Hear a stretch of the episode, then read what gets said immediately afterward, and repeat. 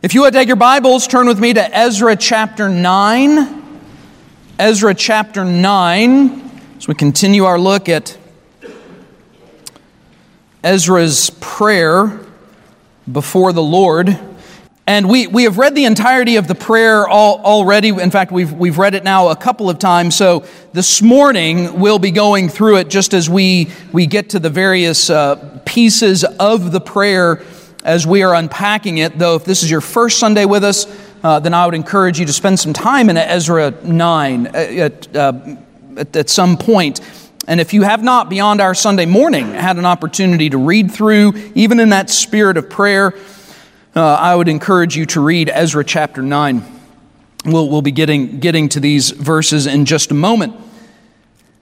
There is a story it, it's really better identified as an experiment, though often told as an illustration, that I'm assuming at least many in the room will recognize. It's a favorite among pastors, though it's not the only field in which this story is used. And, and the story goes like this Experiments were conducted on frogs one frog was put into a pot of boiling water, at which point he jumped out. In another experiment, a frog was placed in lukewarm water, and the temperature was changed, was increased over time, right? So incremental changes to the frog's bath and, and the, the, the statement then is made what they claim scientists found is that the frog would acclimate a bit at a time to the water, even to the point where it became deadly. And the frog would just eventually die in what was the same boiling water that, had you put him directly in the boiling water, he just would have jumped out of it. Are you all familiar with this? Have you heard this before? Again, it's a preacher favorite. It's used in a lot of other contexts. It's used in politics. This was a favorite story. You, know, you all get ready for this, all right? It's a favorite story of Al Gore in warning about climate change. Of course, then it was called global warming, but I guess that's not happening, so now it's climate change, all right? So, nonetheless, but the argument went like this you know, when you allow small compromises to occur, over time there can be really big consequences. You'll hear people talk about it in finance. You know, allowing bad habits in spending or allowing yourself to have all of these accounts where maybe there's a little bit of a fee here or a little bit of, a, uh, of, a, of an overcharge fee there, and those little bits can add up until you really find yourself in a financial predicament. It's, it's also, of course, used in a spiritual sense to, to talk about the, the danger of allowing a little compromise here, a little compromise here, a little compromise here, and, and eventually you find yourself in, in a dangerous situation experiencing the consequences of sin. It, it, it is a vivid and, and, and really kind of graphic image. There's just one problem it's not true. It's not true. I mean, not really. You put a frog in boiling water, which you don't have to go do this. That's awful, all right? But if you do that, he's, he is going to jump out. He's going to be horribly injured, all right? That's what's going to happen. And you put a frog in lukewarm water and turn it up, guess what he's going to do? When it gets too hot, he's going to jump out too. That's what's going to happen. Now, th- there, was a con- there was an experiment, by the way, conducted in the 19th century. They did this. And the reason why this story is perpetuated is because apparently there was one outlier frog out there that stuck it out and died. But the vast, and I don't know how, many, okay, some of you are worried about the story about, the, you're worried about the frogs, and I've lost you for the rest of the sermon. But most of the, the experiments they conducted found that no, no, eventually the thing will jump out. You say, all right, Pastor, where are you going with this? I thought you were going to use it like, you know, worldliness and the dangers of worldliness and a little bit of compromise at a time. Well, sort of, except to say this. Here's where I think this becomes helpful, where even the truth of the experiment is more helpful than the way the story is told, because apparently frogs can be smarter than Christians. They get out before it's deadly. Unfortunately, that doesn't always happen to believers. Unfortunately, that doesn't always happen to churches. Uh, unfortunately, what they allow to happen is, in fact, these little incremental changes, compromises, um, in whatever form or fashion, uh, uh, allowing maybe a little different idea about the gospel or the Bible, or, or adopting values and principles because we don't want to be on the wrong side of history, you know, or, or allow, allowing ourselves just to have these, these, these minor changes over time. Eventually, that can lead to devastating consequences. And we've seen it, right? That, I mean, if we were to take time and chronicle all of the failures we have seen from those in positions of real influence, what we might call Christian celebrities, we would see story after story. And what happens is we hear their story after they've hit the bottom and we think, oh my, what a mighty fall. The truth is, as one old preacher said, we only saw the last step. They'd been taking little steps all along the way, little compromises, a bit at a time, until eventually the consequences were devastating. I mean, I could mention a name like Ravi Zacharias, right? Though, though here's another name, perhaps not necessarily uh, among the names I would have quoted at a day favorably, and still wouldn't nonetheless. The most recent of these scandals to break, Brian Houston, who used to pastor Hillsong Church, boasting 150,000 members worldwide.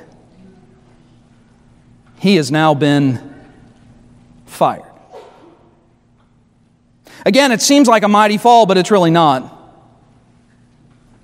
Most of the time, it's a gradual slide, a bit at a time. I think as we turn once again to Ezra chapter 9, and we, we find ourselves dealing with what Ezra has encountered in Jerusalem as a second wave of exiles have returned. This is some, this is decades, 60, 70, maybe even 80 years since the stories of the first group of exiles to leave Persia and rebuild the temple.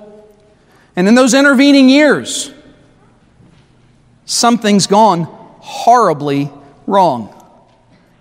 It's not like they woke up one morning and all of a sudden decided to rebel against God's commands. And in full disclosure, I'll tell you, we don't really know what all they may have done in between the time of rebuilding the temple and when Ezra shows up on the scene. But I can tell you, as somebody who's been in the ministry for some amount of time, but you don't need a pastor even to tell you this. You know the stories, maybe even in your own life at times. Something happened along the way. Little violations that they acclimated to ways in which they decided that this command didn't apply here in this way, or, you know, maybe it's not a big deal if we just skip doing this for a little amount of time. Now they find themselves in a place where, that their forefathers were. The very thing that sent them into exile nearly a century earlier or more. It's coming back up again. And so, Ezra chapter 9, really chapters 9 and 10, tells the story of how Ezra confronts what's going on in Jerusalem and how, how to deal with it. How, how do they manage these violations of God's commands, specifically the intermarrying with pagan groups around them? There'll be more on that in just a moment. We've already talked about it, but we'll see it again. And so, so these, chap, these chapters tell us. Uh, so here's, here's what Ezra does in response to finding out about these things. And really gives us, I think, a great illustration of what it looks like to respond to sin in the camp. What, what, what, how, how should we respond, whether it's in our lives, whether it's in the church? How should we be mindful then of the dangers of worldliness? How, how should we be mindful of the incremental ways in which the world can attach itself and we can attach ourselves to it? What, what should be then our response? Few threats are as dangerous as this to the life of the church, and so to be a faithful people of God, we need to be a holy people of God. So, how do we respond? Well, looking at Ezra 9 and 10, there's, there's going to be four reactions. Number one, we've already looked at conviction, contrition. So we, we recognize what we have done for what it is, and we experience the, the guilt and the shame. Listen, I, I know those are hard words right in our culture. Our culture will tell you those are bad words. They would probably rate a movie a, a harsher rating if it involved too much guilt and shame because, because they trigger people, right? We don't want anybody to feel guilty. We're just, we'll give them coloring books and hopefully they'll feel better, right? That's what we do. But Guilt and shame are good. Godly guilt, godly shame are good things. Because that is, that is the first step in addressing the sin and getting right with God. Because what is the end game here? It is making sure we are in fellowship with our God. Because I don't know how you view life, but I would contend that the best way to live life is in fellowship with the one who created it. It seems like everything else is just a problem. So, contrition. Number two, this is what we started looking at last week. And the bulk of chapter 9 then is a prayer of confession. Ezra's confession for the circumstances as they are. Now, Going into a deeper outline. Now you've got blanks to fill in. You didn't have this last week. But again, beginning in verse 6, going to the end of the chapter, Ezra lays out a beautiful confession deep, profound, hard. Uh, I mean, it's all the above. And, and lays out then for us an illustration. What does it look like to express genuine contrition? It comes out in confession. So, what does confession look like? How can we be certain that confession is genuine? We cannot ma- manage worldliness in our lives, the presence of sin, if it does not involve genuine confession. So, number one, letter A, we are responsible for our sin. The first, the, the first feature of a true confession confess that we are responsible. It's not somebody else's fault, it's not a quirk of my personality. It, it, it's not because of my upbringing. Now, I, am not saying there aren't other features that can encourage us to sin in a variety of ways, but at the end of the day, sin is my fault. We'll never get any further if we don't admit it. This is what Ezra does in this prayer. Again, we looked at it last week, but we'll begin reading here. beginning in verse 6 And I said, Oh my God, I am too ashamed and humiliated to lift up my face to you. My God, for our iniquities have risen higher than our heads, and our guilt has grown up to the heavens. Since the days of our fathers to this day, we have been very guilty. And for our iniquities, we, our kings and our priests, have been delivered into the hand of the kings of the lands to the sword, to captivity, to plunder, and to humiliation, as it is this day. As we noted last week, it's interesting, Ezra takes responsibility for sins he's not committed. He's not intermarried, but that's not what he's getting at here. He's saying this has been a habit, this has been a pattern, this is, there's historical data that backs up the fact this is what we have been doing, and we're doing it again. And past generations have experienced God's judgment as a result. So we're responsible for it. Number two, we also acknowledge that we are recipients of God's grace. Recipients of God's grace. I think an important feature of a genuine confession is is to acknowledge the grace that God has given to us in the past. It's not only saying, I have sinned and this has been something, it's not the first time I've sinned. I think this part is also recognizing, I, I need God's grace and it's not the first time I've needed God's grace. Again, I, I find this to be such a helpful example because it so honestly deals with the circumstances as they are. Notice what he says in verse 8.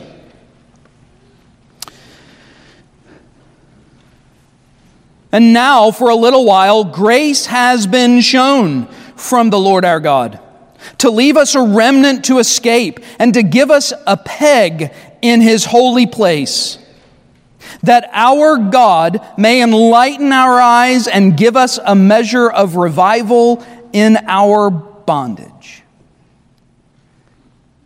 That, that, that's, that, that, is a, that is a beautifully expressed statement. Now for a little while. God, you have given us grace. And I love that language. New King James puts it like this You've given us a peg in your holy place. That can also be translated as a, as a foothold, it's a stake in the ground. It, it's a way of saying, God, you have now re, refashioned us as your people and refastened us into your promised land. But you'll notice how Ezra recognizes, the language here is interesting because Ezra recognizes they've been shown grace. But, but he also recognizes they're in a position where they might be ready to experience God's judgment again because it's just a foothold. They've got a peg in the holy place of God, but it's just a peg. In other words, if circumstances go on as they are, if, if history it tells us something and the old adage that history repeats itself, if, if we have repeated our sin in the face of God's overwhelming grace, if we continue to repeat that sin, why would we not expect then God to repeat his chastisement? So that's what he's praying. God, you have shown us grace. What an important admission that we recognize we have been recipients of the grace of God. And so, so he even goes on to identify what that is. Verse 9 For we were slaves. Yet our God did not forsake us in our bondage, but he extended mercy to us in the sight of the kings of Persia to revive us, to repair the house of our God, to rebuild its ruins, and to give us a wall in Judah and Jerusalem. God has done this profound and amazing work.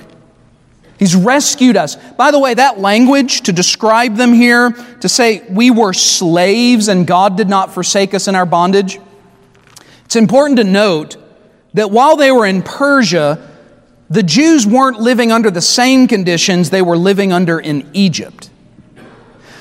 However, they were not necessarily free men and women. They, they were occupying a position of second class citizenship, and many of them were in servant like positions. And the bottom line is, they couldn't leave of their own accord. This was not a coming and going kind of thing. They could only leave if the king of Persia said, because these men and women are in Persia as a result of a conquering kingdom. So, in the eyes of Persia, they were property.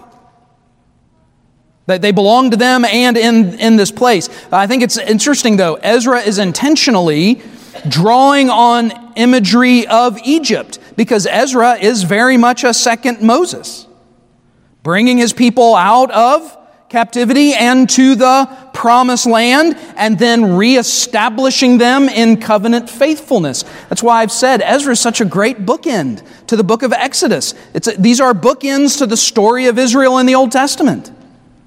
It is the last set of narrative, by the way, Ezra Nehemiah. This is the end of the book. This is the end of the Old Testament history. And so he's, he's definitely giving us an allusion here to that. And this is what God has done God has intervened to give great and profound grace. I think we would do well to remember this as we deal with worldliness and sin that may be in our lives or in the church, we would do well to remember First, here's what this does this reminds us this is not, as the saying goes, our first rodeo. If you find yourself in a place where you, under, you are under conviction of sin as a believer, this is not the first time. It's not the first time. If you have engaged in confession of sin before, it is, it is not the first time. No, this is something that's happened before. In fact, there may even be some of you, I know this is uncomfortable for Sunday morning because you're going to think, as, does God give him visions of me? All right, no, uh, he doesn't, all right? But, but, I, but I know people because I'm one of them, all right? And that there are some you find yourself struggling with sin that at times you feel like you can't get free from. That's often the struggle of sanctification. And so, to confess in our, in our prayer that we are recipients of God's grace, it, it, it owns our sin to a deeper level. It says, This is not the first time we've done this, and it's not the first time I've had to come to God for grace. It's not the first time He's had to forgive me. It's not the first time I've had to avail myself of the resources God's given to me to get back into fellowship with Him. It's not my first time. And so that's what that recognizes to, to confess our need for God's grace. We are not immune to these things. But there's something else here, and this is good news. This reminds us that God is a God of manifold grace. It's a great old word. What that just means is grace upon grace myriad, various, numerous times of grace. I've not just needed God's grace once or twice or a dozen times. I can't even put a number on it, and neither can you. And tomorrow will be the same. But a passage like this reminds us this is how God reacts to his people. This is what God does for his people. God is a giver of grace. And that's good news Of course, we would be reminded that grace comes to us not as a result of our effort or our work. It is, it is God's act to do for us what we could not do for ourselves, right?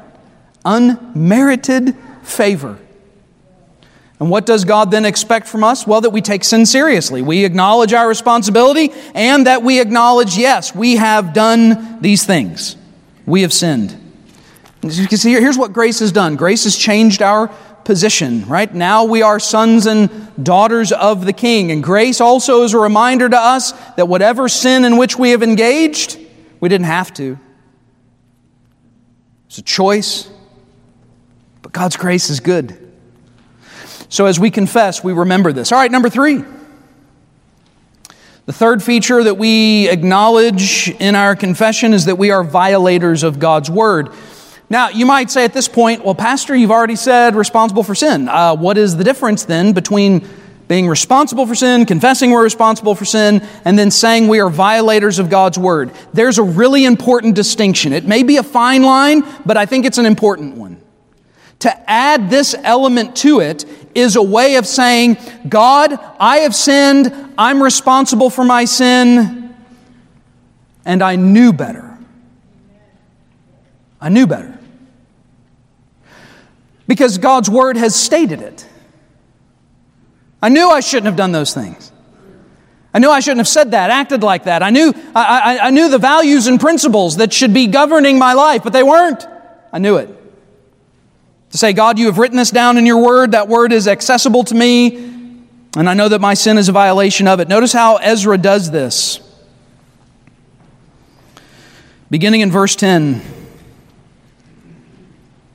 And now, O our God, what shall we say after this? For we have forsaken your commandments, which you commanded by your servants the prophets, saying, The land which you are entering to possess is an unclean land, with the uncleanness of the peoples of the lands, and their abominations, which have filled it from one end to another with their impurity.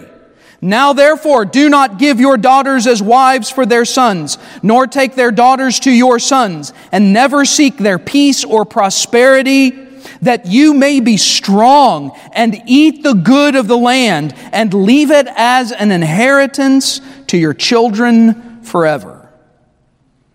And after all that has come upon us for our evil deeds and for our great guilt, since you, our God, have punished us less than our iniquities deserve and have given us such deliverance as this, should we again break your commandments? And join in marriage with the people committing these abominations, would you not be angry with us until you had consumed us, so that there would be no remnant or survivor? So Ezra very clearly then indicates God, not only have we sinned, but we have sinned looking square into the face of your commands. You've given us your commands, you've given us your word, and then you gave us prophets to make sure we understood how that word should be applied. There's no wiggle room here. There's no excuse. There's no getting out of this. No, no, your expectations were very clearly laid down, and God, we have violated. Now, I, I, do want to point out something here because this continues to flesh out an issue that comes in this passage.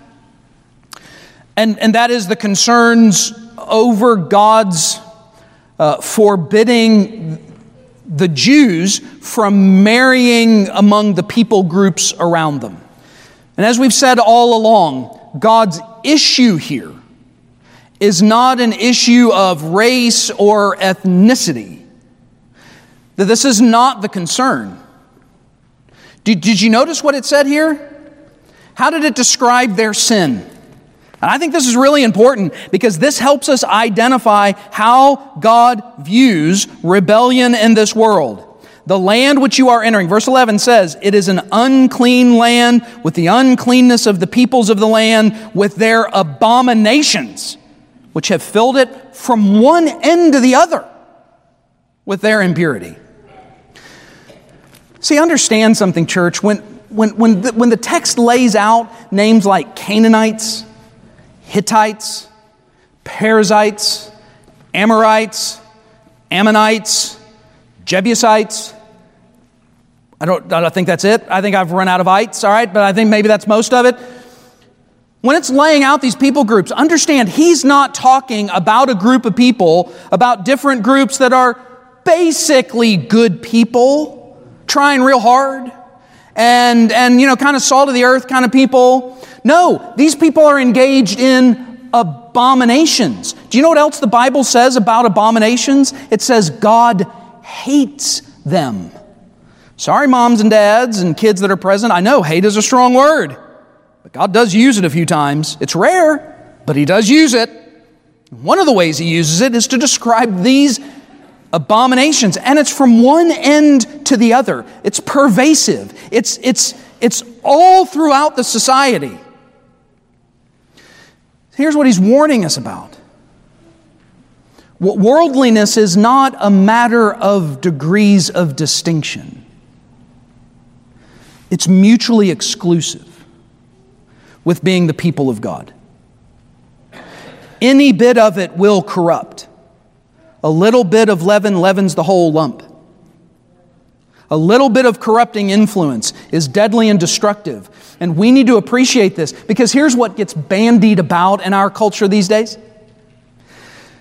well, you know, all these other, and, and understand what we're talking about again is not the issue of race or ethnicity, it's about faith. The concern is they have a thoroughly pagan worldview that expresses itself in thoroughly pagan, ungodly, abominable things. So the issue is not an issue of race, it's an issue of faith. And what we need to appreciate, because we live in a world, we live in an American, the American religion of the day is just believe what you want to believe. Be a fine person, and we're all trying to get up the same mountain. We're just using different paths to get there. Baloney. It's not true. Do you really think God would say of the Canaanites, the Hittites, the Perizzites, the Ammonites, the Amorites, oh, they're, they're fine people. They're all, we're all trying to get up on the same mountain. We're just using a different path to get up there. No, that's not how God would describe them. God would say they're not only not on the same planet, they're not in the same universe. There is only one way up the mountain in fellowship with God, and it's laid out in His Word. It's laid out in His Word. We need to appreciate this because what God's warning of here, if they intermarry, what's going to happen is they're going to bring them down. And you can, you can read this for yourself, but read the entire history of God's people in the Old Testament. Guess what you'll never find? You'll never find a case where God's people intermarried into the Canaanites or the Amorites or the Ammonites or whoever they are, where, God, where God's people intermarried into them and they became Jewish. It never happened. There's not one example of the people marrying into these other cultures and groups and faith groups, there's not one example then where that faith group was changed to being God worshipers. Now, I know there's some examples of individuals. Ruth converts to Judaism. That would be perhaps one of the most famous. But you never find it as a group where this happens. But you find every single time that they intermarry they adopt the pagan practices of the people. Listen, this is a real danger, church, and this is not necessarily directly in line with the issue of worldliness, but I think as, as a whole for the church, I think we would do well to remember this. Any attempt to shallow out the gospel, any attempt to fiddle with the gospel, any attempt to make the gospel a softer sell in order to reach the world will only end up perverting the gospel. It will not save the lost person. We can't afford to do this. It is destructive and dangerous. And to be faithful, we have to recognize when God says it in His Word, then we agree with it. We commit ourselves to it. And part of this process of confession is to say, Yeah, I, I knew what I did. It didn't sneak up on me. It's kind of like even in our own legal system. So go commit a crime, go before a judge and say, Judge, I didn't know it was a crime. There's, there's even a Latin phrase for it, right? Ignorance of the law is not an excuse. Now, there are some outliers, by the way. There are some people who've tried to say I was ignorant of the law. And there's a few outliers actually out there, but by and large, now a judge may show some kind of mercy if it's your first offense or you seem genuine or contrite or whatever the case. But just because you don't know it was a law doesn't mean you're not going to pay the consequences for violating it. How much more is that true? That as God's people, He's given us a book and that book very clearly contains what he expects from his people. We cannot, we have no room then to go before God and say, God, I got to be honest, that one snuck up on me. I didn't realize that was a sin. It was, my brother talked me into it. Well, God, it was, it was a coworker. You don't under, God, you don't understand. I'm wired this way. God, you, you, you, don't, you don't get it. I'm not responsible for this sin because, well, I don't read my Bible, so I just didn't know. Doesn't work. Now, part of our confession is saying we have violated the Word of God.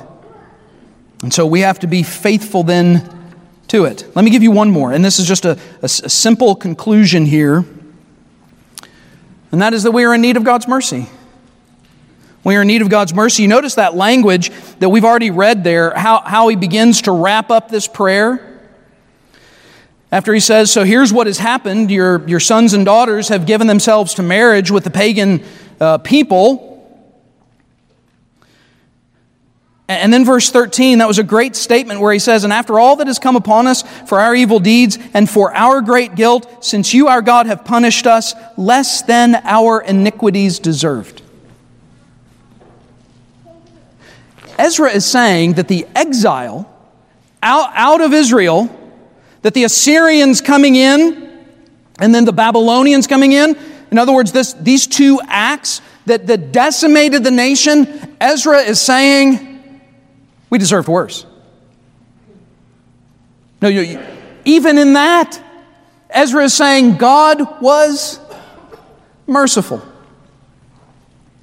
And then he goes on to say, now he begins to speculate of a sort. So, so now, now that we've done this, You've given us a, del- a, deliverance we don't deserve. We've again broken the commandments. Would you not now be angry with us until you consumed so there'd be no remnant left? In other words, is this it? Ezra's concern is God, now we've done it so much. We've been engaged in this with such intensity now, and it's been going on, and it's, it's historical. We've been doing this for generations, and we've been judged on more than one occasion for this. And so now, God, is your response going to be total annihilation? Is that what's coming? Now, I don't think Ezra really believes that's what's coming. I, th- I, think Ezra knows, given what he knows about who God is and the promises God has made, but th- that's not what's coming, but he is speculating this is what we deserve. And so, verse 15, O Lord God of Israel, you are righteous, for we are left as a remnant as it is this day. Here we are before you in our guilt, though no one can stand before you because of this. Again, the word mercy is not used, but that is what he's talking about, right? You have judged us less than our iniquities deserved. So, this prayer of confession ends then with this recognition that we need God's mercy. Now, somebody may be saying, well, Pastor, you've already talked about God's grace. That we're recipients of God's grace. Aren't these really just kind of the same ideas? Well, not exactly. I mean, yes, there obviously is a lot of connection here and even language of God's love or God's patience, you know, all these kind of have points of connection with one another. But here's how it's often been described, and I think this is, this is an apt description of it, though, though don't, don't take this as like the fullness of a definition of these ideas. But there is a distinction between grace and mercy. God, in His grace, gives us something we don't deserve. God, in His mercy, withholds what we do deserve. I think it's a pretty good way to think of it. Because this, this is what Ezra is saying God, God you, you withheld. You withheld the fullness of your wrath. We deserved it. You withheld it. You did not bring the fullness of the consequences of our sin to bear upon us. And so, what I think Ezra is doing here is he's now throwing himself at the mercy of the court, right? So, God, here we are before you, O judge. We can't stand before you. No one of their own accord can stand before you. And that's what I think makes this prayer so profound. That, that here, here we have Ezra so very clearly understanding the circumstances as they are. If we're going to deal with worldliness among us, this is how we have to do it. We need to be contrite, but we also need to confess. And if we want that confession to be genuine, a genuine confession will be these things owning sin, acknowledging God's goodness and grace, recognizing we have violated the Word of God. There's a standard out there against which we can, can evaluate our lives, and that we are then in ongoing need of God's mercy. Now, there are then two groups then I would appeal to. I mean, first and foremost, and this has largely been the focus, is to believers. As I said last week, there's good news here. To the believers in Jesus Christ, that salvation is forever. You, you are in relationship with God. You are a son or daughter of God, a child of the King.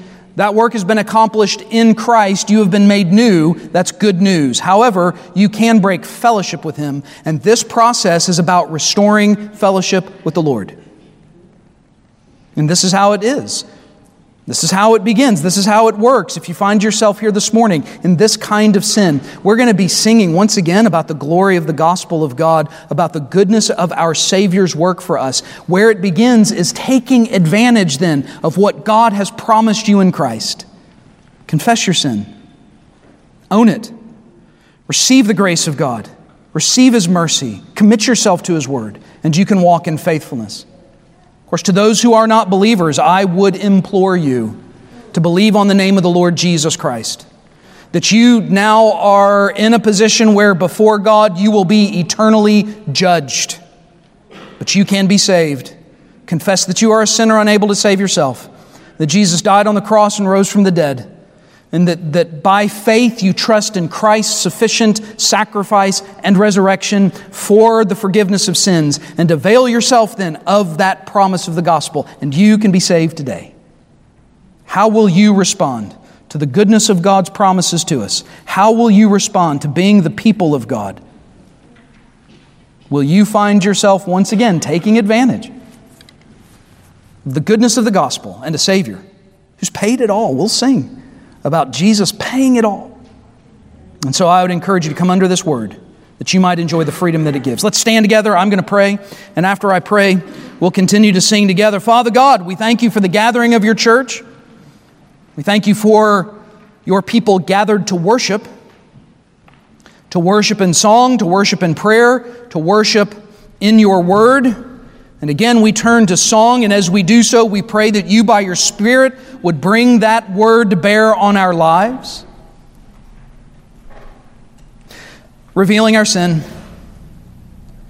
May we deal with it openly, honestly, recognizing it in light of your word,